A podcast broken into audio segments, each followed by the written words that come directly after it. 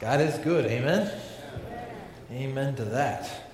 Well, if you'll turn to Revelation chapter 18, we're talking about the 11th hour, we call it, the last of the last. We're in the final chapters of the book of Revelation, and we've been talking about really how there's this cosmic battle that's been going on from the beginning of time between good and evil, between God and Satan, and we're finally coming to the end of this here. And the way that John, the writer of the book of Revelation, is seeing some of this end is in this vision.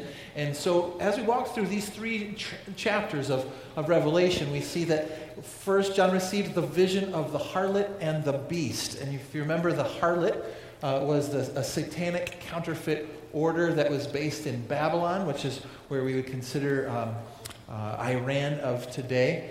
And it would include all of the surrounding Arabic nations around it. We also learn that the beast is a revival of past empires that have persecuted God's people, both the Jews and the Christians, based out of the area of Rome, which has the history of persecution of believers.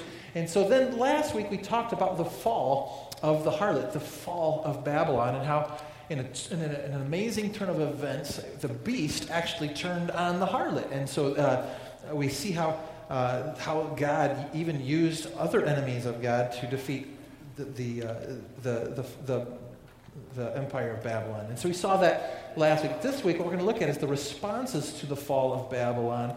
And we're actually going to look today at the responses that the world has versus the response that's going on in heaven.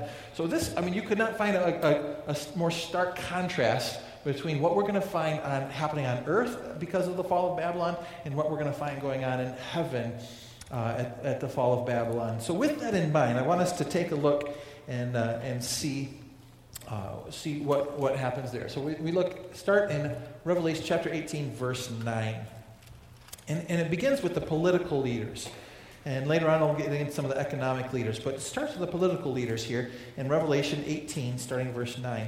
We read, "The kings of the earth who committed fornication and lived luxurious with her will weep and lament for her when they see the smoke of her burning." Before we go any further, just a reminder there that the reason that the imagery of this empire was that of a harlot is because everything was counterfeit. And when you compare like a harlot to a wife, they offer some of the same things, but one is legitimate, one is not. Right? One is temporary, one is not. And so you have this nation that's kind of using transactions of pleasure and money and so on to woo the nations in, and the kings of the earth committed fornication and lived luxurious with her. And that's their being unfaithful to the God who created them by following after the harlot. But look what it says about them. It says, "The kings of the earth who committed fornication and lived luxurious with her will weep and lament for her when they see the smoke of her burning, standing at a distance for fear of her torment, saying, 'Alas, alas, that great city, Babylon, that mighty city, for in 1 hour your judgment has come.'" There are three different kinds of responses that we see that the world has in response to the fall of Babylon. And the first one's right here. And the first one is weeping and lamenting.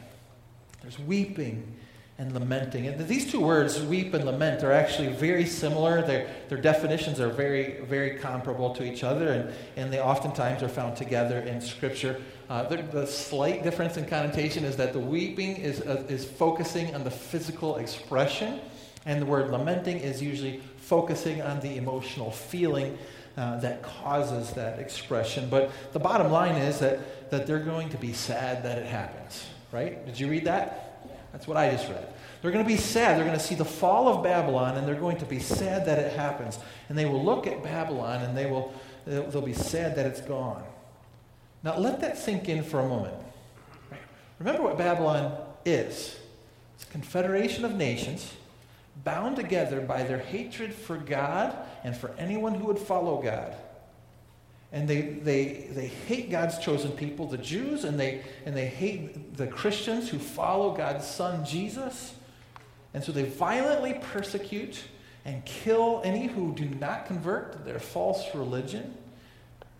Of course, they have money. and they'll offer perverted forms of sexual pleasure and other types of pleasure.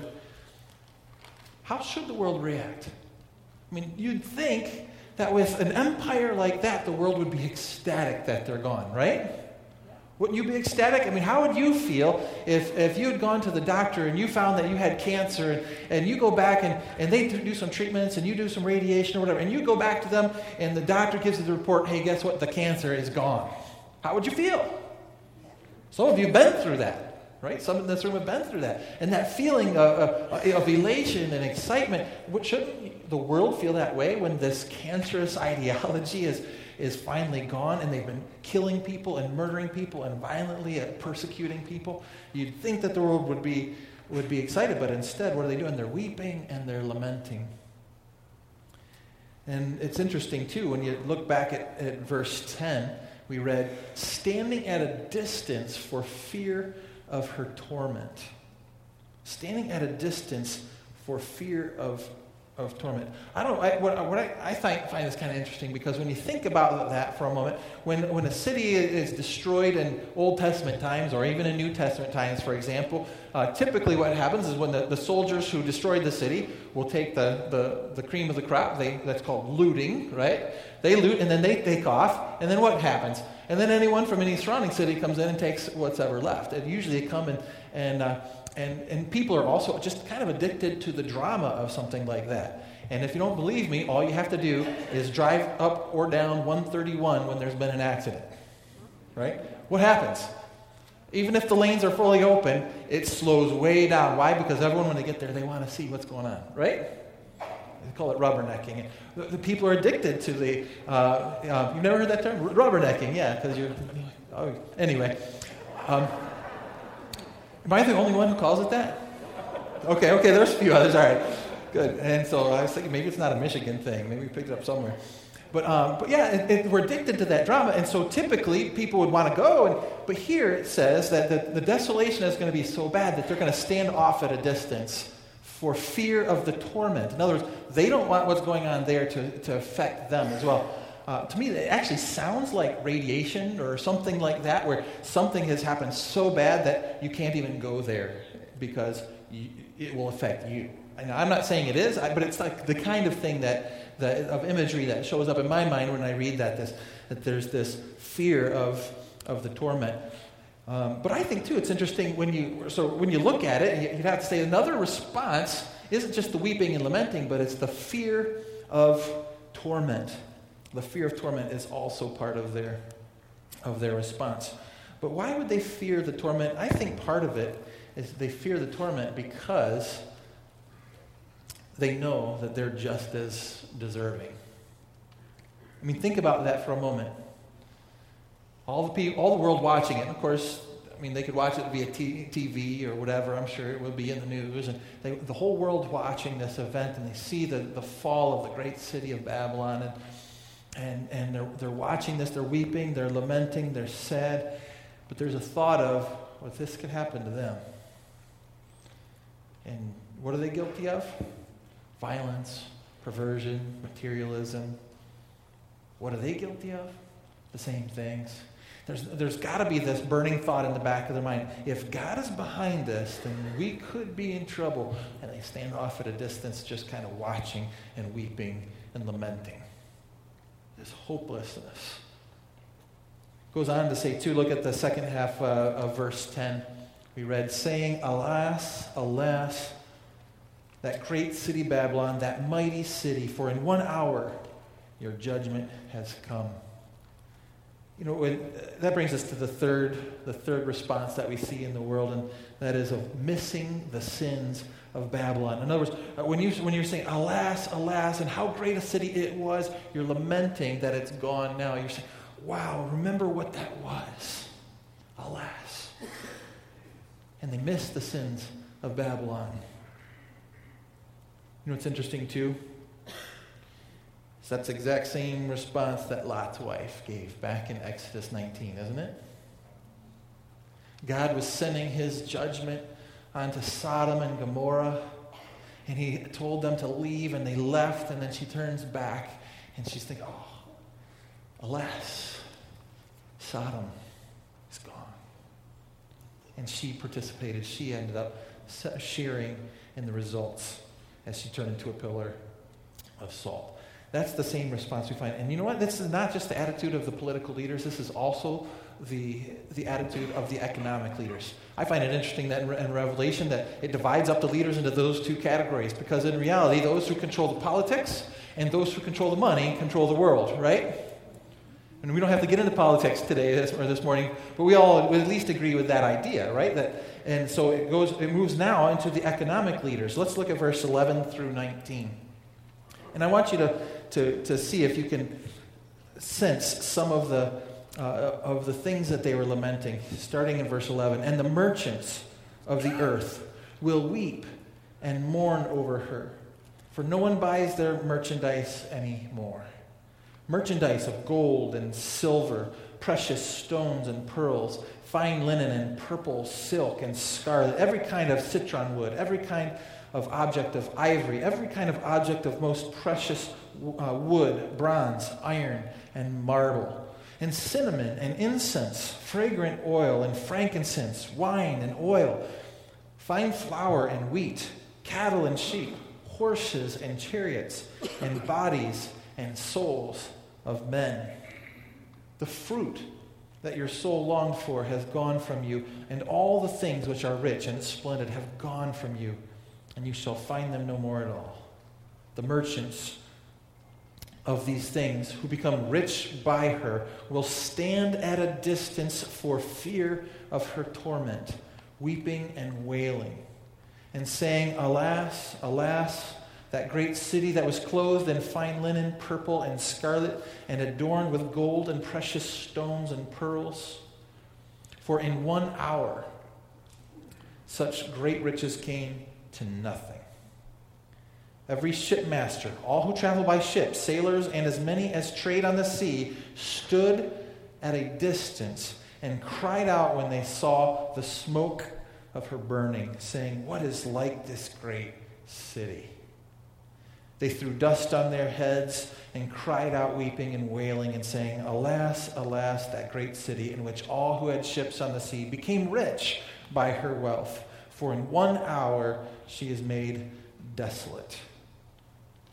When you look at how the economic leaders, the merchants, the great merchants of the world, how are they going to respond? It's really the same answer, isn't it? I mean, they expound on all the things in particular that they're going to miss, the materialism that we found of Satan's ideology that we talked about last week, and they expound all of that, but the economic leaders will have the same response as the political leaders. In fact, if you look at them, was there weeping and lamenting in the verses that you just read? Yeah, sure there was. And they use words like weep and mourn, and a little bit later they use the word wail to add to that as well. Was there a fear of torment in those verses?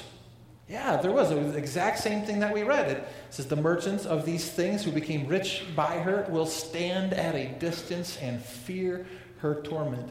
Same response. How about the missing of the sins and just that regret of the loss of Babylon? Did you read that in there as well? You sure did. And in fact, it said in verse 16, "And alas, alas, that great city that was clothed in fine linen, purple and scarlet, and adorned with gold and precious stones and pearls." They loved Babylon, didn't they? The merchants, the politicians, they loved Babylon. They loved the materialism. They loved the perversion, even the violence against God's people. And why would they love violence against God's people? Because God's people are the ones who made them feel guilty for loving the materialism and the perversions, right? And so we become the target of all of that. And what happens in the end? They lament. Why? Because in 1 hour she is made desolate. She's made desolate. Let me ask you this. Is this the proper response to the fall of Babylon? No, it's not, is it? I mean, does this response show any sign of repentance? Any sign of humility? Any sign of being willing to reject the sins of their selfishness and accept God? Not at all. Instead, their response actually shows and betrays their selfish hearts. Does not. And that's exactly what we find. Look at verse 20. We read this. Because the angel that John's talking to has had enough. He's listening to all of this response, all this weeping and wailing. And the angel that's talking to John says this, "Rejoice over her, O heaven, and you holy apostles and prophets, for God has avenged you on her." This is a change of scenery now, right? So everything that we've seen now is, this is what's going on down on planet Earth. Now we get a glimpse of what's going on in heaven. And the angel who was showing John all of this weeping and wailing that's going on earth brings them right back to where they're at in heaven. And now he gives this command to everyone in heaven. And he says, "Rejoice over her, O heaven, and you holy apostles," which is referencing some of the New Testament saints, and the prophets, the Old Testament saints. Why? "For God has avenged you on her." Remember, all the way back in about 5 chapters ago, when we learned who was actually in the throne room, who was the great multitude of people that was in the throne room? It was the martyrs. It was the believers. Both Testaments who have been martyred and killed and persecuted by these different empires. And they've come together. And what does he say to them? He says, "Rejoice." The command that he gives to them is to rejoice. He's saying that's the proper response. You should be rejoicing at this. Why? Because the fall of Babylon signifies, and it's the beginning of the fall of all of Satan's ideology. Remember what we talked about just a couple weeks ago? Satan's ideology of violence and perversion and materialism. That's all based on pride and selfishness. It always leads to this. And when they see the fall of Babylon, they're seeing the beginning of the fall of violence and the fall of perversion and the fall of materialism. And that should be something that we rejoice over. There's a difference in the way we approach this because of our hearts.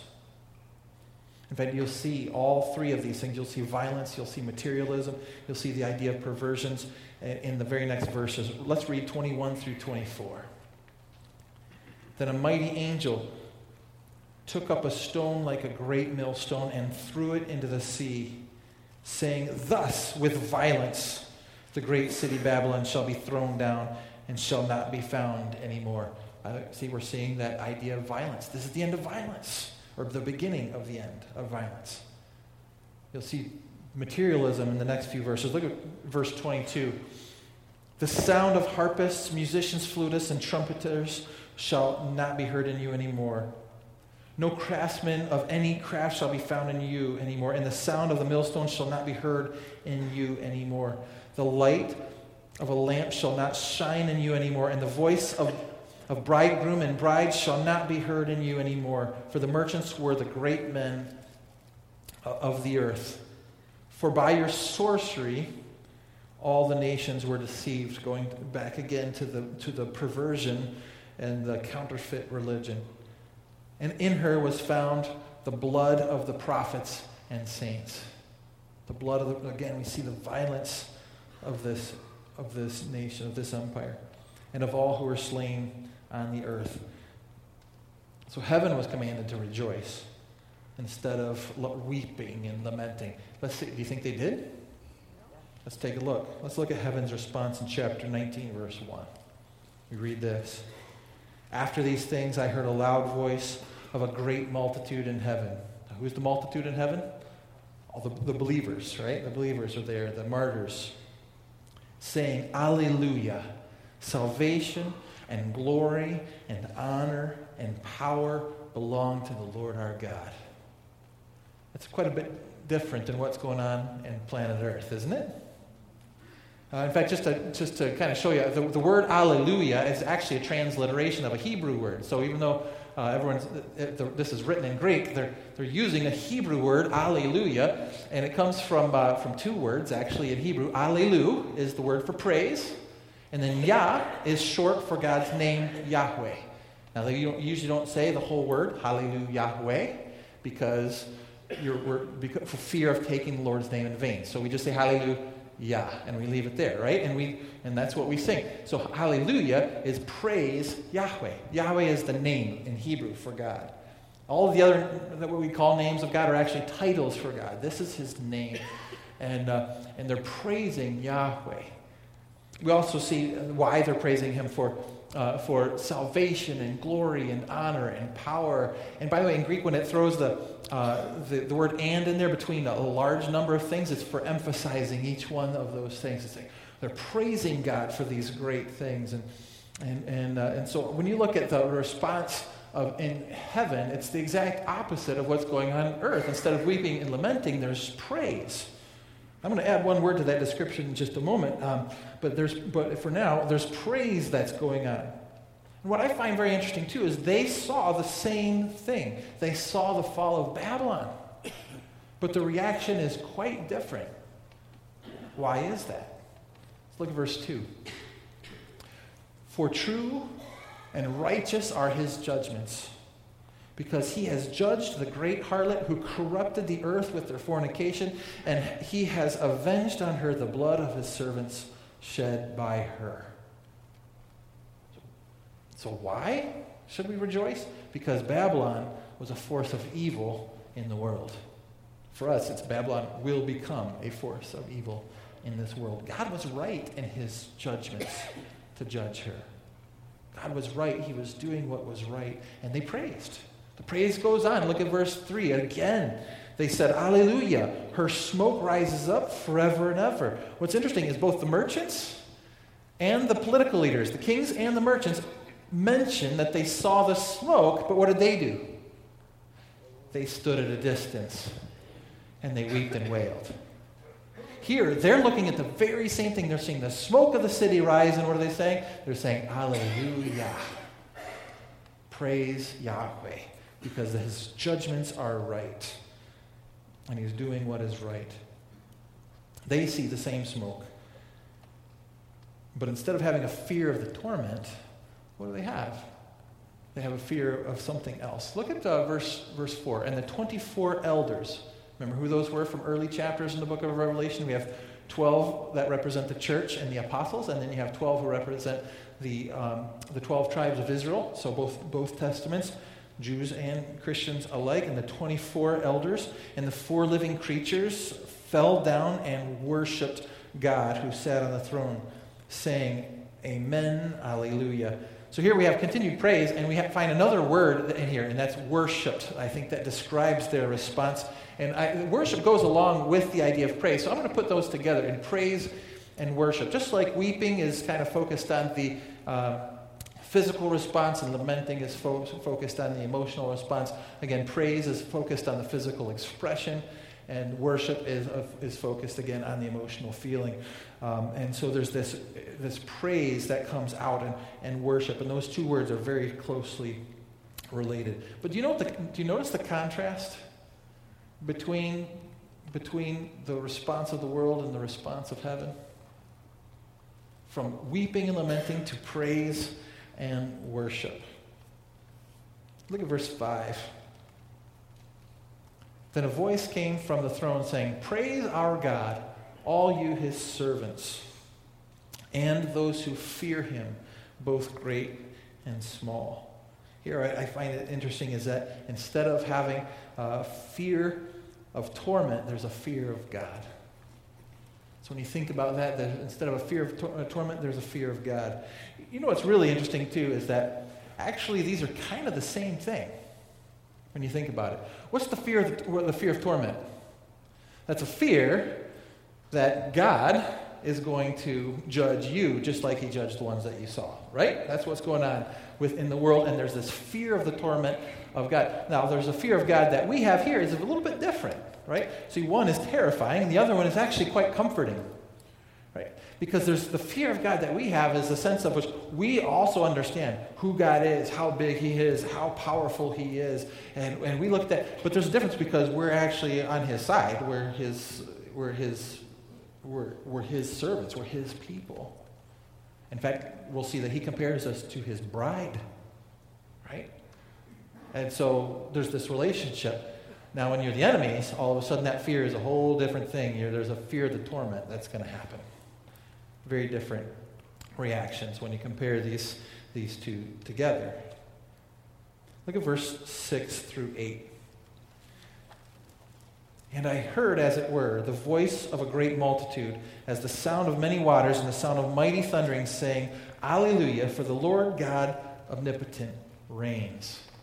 Let us be glad and rejoice and give him glory, for the marriage of the Lamb has come, and his wife has made herself ready. And to her it was granted to be arrayed in fine linen, clean and bright, for the fine linen is the righteous acts of the saints. This is where it gets really good too, right? When you start looking at this and you realize, well, what was the world's response? They were missing the sins. They were wallowing in the fact that they no longer could participate and get the joy out of their sins. What's happening now in heaven, we find is that there is rejoicing in what? Rejoicing in our righteousness. The exact opposite of what was going on in the world. Now there's rejoicing in righteousness. You see, sin is fun. You say, wait a minute, Pastor Dave, where did that come from? Right. Sin is fun. If it wasn't fun, who would do it? Right? Any kind of sin. Whatever sin is, you do it because it's fun, right? But sin is fun for a moment. It brings joy for a moment. It's temporary. It is fleeting. Right? It brings this short-term thing, but then that short-term joy ends up producing a long-term misery. And God doesn't want that for us, but that's the nature of sin. And we see that very clear in this passage. I mean, the people that are in the world right now, and they're wallowing in all of the joy of all the materialism. And if someone doesn't like them, they can bulldoze them down. They can respond in violence. There's sexual perversions. There's all these things going on, and they're wallowing in all of that. But guess what? That's all coming to an end. It's the nature of sin. And what we're looking for is something that actually is permanent and long-lasting and makes sense. Do you see now why, when God chose to reveal this to John in a vision, he compares this to a harlot? Because we are the bride. And he's saying there's a difference between a husband-wife relationship and a relationship with a harlot. The relationship with a harlot is she offers the pleasure, but it's that short-term, temporary pleasure that ends, and when the transaction is done, it is gone, right? And God's saying, no, reject that. I'm offering you an intimate relationship that goes on permanently and forever. Do you get what's going on there? And so there's a message for those who are following the harlot, and the message is that you can rejoice in your sin right now, but the day is coming when you will be lamenting the end of it all. There's also a message for those who are part of the bride, that the church may have times of lamenting right now when we're suffering from persecution, but in the end, we'll be the ones rejoicing. We're going to be a part of that. John got a glimpse of what we're going to be doing in the future. That's pretty cool when you think about it, right? This imagery of a bride, it's beautiful. It's a love story, and true love is not temporary, and neither is the joy that it produces. In fact, look at verse 9. I love this. Then he said to me, "Write, blessed are those who are called to the marriage supper of the Lamb." And he said to me, "These are the true sayings of God." And so he ends it with that. He reminded him, everything you just saw, this is it. This is from God. This isn't made up. This is the real deal. And he said, "Blessed are those who are called to the marriage supper of the Lamb." And when you think about that, it's a wedding day is an exciting day, isn't it? As a pastor, I've been around a lot of weddings, right? I've officiated a lot of weddings, and some in English, some in Spanish, in different countries. I've gotten to interact with the wedding parties in the days and the before and the days of the wedding itself. And one thing I can tell you is universal, and I found this in every wedding that I've been involved in, is that the bride and the groom are excited about the wedding day. That's not rocket science, is it? How many of you already knew that? Okay. Yeah, of course. the bride and the groom, they're excited about it. In fact, I also do, we do pre-marriage counseling here. So we have, Pastor Tim and I do a series of interactions with the couple before they get married. And we talk through different things. But as we get closer and closer, they get more and more excited. Isn't that true, Pastor Tim? They get more and more excited, and they're looking forward to that day. And it gets to that point where you just can't wait for that day, right? Anyone here excited a bit, you know, the few months before your wedding day? Husband, there's a time to put your hands up. Very good. Well, I got to help these guys a little bit, you know? No, but of course, right? And so oftentimes they're so excited. I would even use the word sometimes a little giddy. Is that safe to say? A little giddy because they're excited about it. And you know what? That's okay because it's a big deal. Because it's a day where they're looking forward to that day where they can stand before all of their family and their friends and say, we love each other and God is doing something special. We were two people, now God is forming us into one. That's a big deal. And you're making a vow that isn't like, I'm going to do this as long as you do that. We're saying a vow that's go till death parts us. That's a big deal. It's an exciting thing. And you know what's interesting is that that's how Christ feels about you right now. He's, oh, blessed. Are those going to be, wait, just wait till you get here. I am preparing a wedding feast for you, and I'm excited. Think about that. And we're singing, God is so good. And I have the advantage of singing the songs already knowing what I'm talking about today. And so I'm not saying, yeah, he's so good. Of course God is so good. And he's excited because he's saying that I want a marriage-type relationship with you. I want to have an intimate relationship where he's your God and you're his people. And he's like, I've got this beautiful wedding ceremony set up, and we're going to have this awesome feast. You know what Jesus said? I mean, Jesus was excited right before he left his disciples and ascended into heaven when he was telling them he's coming back. You know what he said he was doing? He says, I go to prepare a place for you. And I'm thinking, wow, that's awesome. Anyone excited to see what it is? Have you ever seen that show? I don't know if it's on anymore, but Extreme Home Makeover, Home Edition. How many of you have watched that before? It's an interesting show because you get all these people who are great at building homes. Not just houses, but homes. And so they come together, they study the family, they study each kid, and they figure, how can we tailor this home to that person, right? And so then they go away for like a week or two or something like that. It's amazing how fast they throw this all together.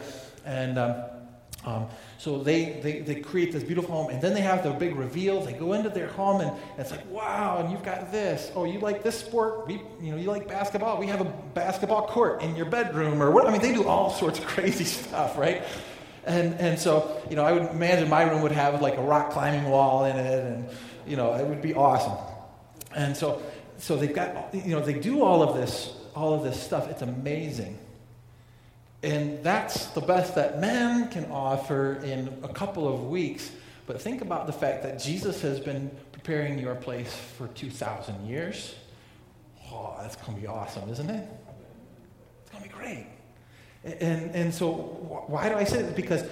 Because God is saying, when you have an understanding of the beauty of the relationship between the bride and the groom, then you can reject and you see the relationship of the harlot for what it is. It's worthless. It's worthless. And then when the fall of that takes place, you rejoice instead of saying, oh no, as the world was doing. The world fell for the harlot when they should have been looking for the bride or the bride-groom relationship with Jesus Christ. Amen. And they missed it all, and so they're looking for something that the harlot will never actually be able to offer them. And when they realize that, it'll be too late. They'll stand at a distance and say, "Oh, so desolate," and they'll stand at a distance for fear of the torment. You know, one important thing that we have to understand in that bride-groom relationship is there becomes this idea of exclusivity that's important, right? If I told Monica, if I had the day that I asked her to marry her, if I had said, would you marry me along with 2 or 3 other girls down the road that I'd like to invite into this sort of thing, I would be in big trouble. I wouldn't be married to her today, right? there's this idea of exclusivity, and with God, it's got to be all or nothing.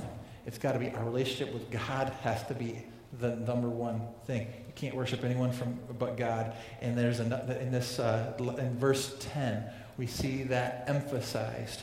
Look at verse 10. And I fell, this is John talking, and I fell at his feet to worship him. Stop there for a moment. Who's he talking with? The angel at this point. All of a sudden, John is so floored by all this, and he's so moved, and I can understand it, I get it. It's not right, but I get it. He's so moved that even being in the presence of this angel who gave him all of this insight, he fell at his feet and started to worship the angel. Is that okay? It's not okay to worship an angel, is it? In fact, let's continue to read the verse. It said, but he said to me, see that you do not do that. I am your fellow servant and your brothers who have the testimony of Jesus.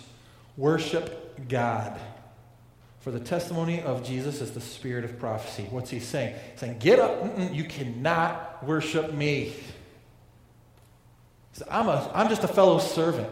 He said, well, he's an angel. He walks in the presence of God. Yep, so will you someday.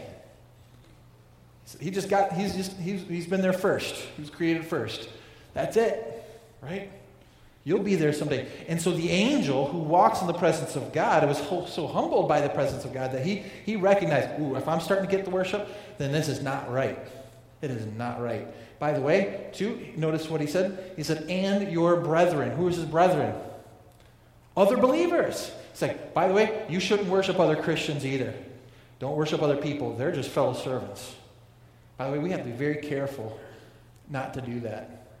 Sometimes we do people worshiping. Have you ever noticed that? Even Christians, in a sense, we've got this priority of people. And there are certain people that, wow, they're up here, and other people are, well, they're just down here. And you look at that, and for some reason it seems like actors are always up. Actors and singers are way up here like, wow. And if an actor even says, thank God, then doesn't the Christian community come around like, oh, he just got saved. This is awesome, right? But I just read on Facebook, I had someone yesterday, someone said that Brad Pitt has accepted Christ as his Savior. I'm like, really? Cool, let me check it out. I go to the actual quote, and he actually said something along the lines of, I was raised as a Christian, and then I called myself agnostic, and then I became an atheist, and then now I'm not so sure. And he says, so sometimes I cling to religion, and sometimes I cling to my atheism. All he did was highlight, I cling to religion. Oh, see, he accepted Christ. Whoa, that's not accepting Christ. I hope he gets saved, don't get me wrong. But what is the heart of that? The heart of that is that we start lifting up people like, wow, you know what? I would be excited if he got saved, but I would be just excited if someone I've never met walked in the doors today and got saved. Wouldn't you? Amen. And so there's this respect of persons, and this angel is saying, no. There's no worshiping people. There's no worshiping angels. Just worshiping God. By the way, there are denominations that encourage you to worship angels and to worship saints. But according to one who's in the throne room of God on a daily basis, we ought not do that. Amen? And so we understand that God wants this relationship, but he wants it to be exclusive. That makes sense. Every good marriage is exclusive, right?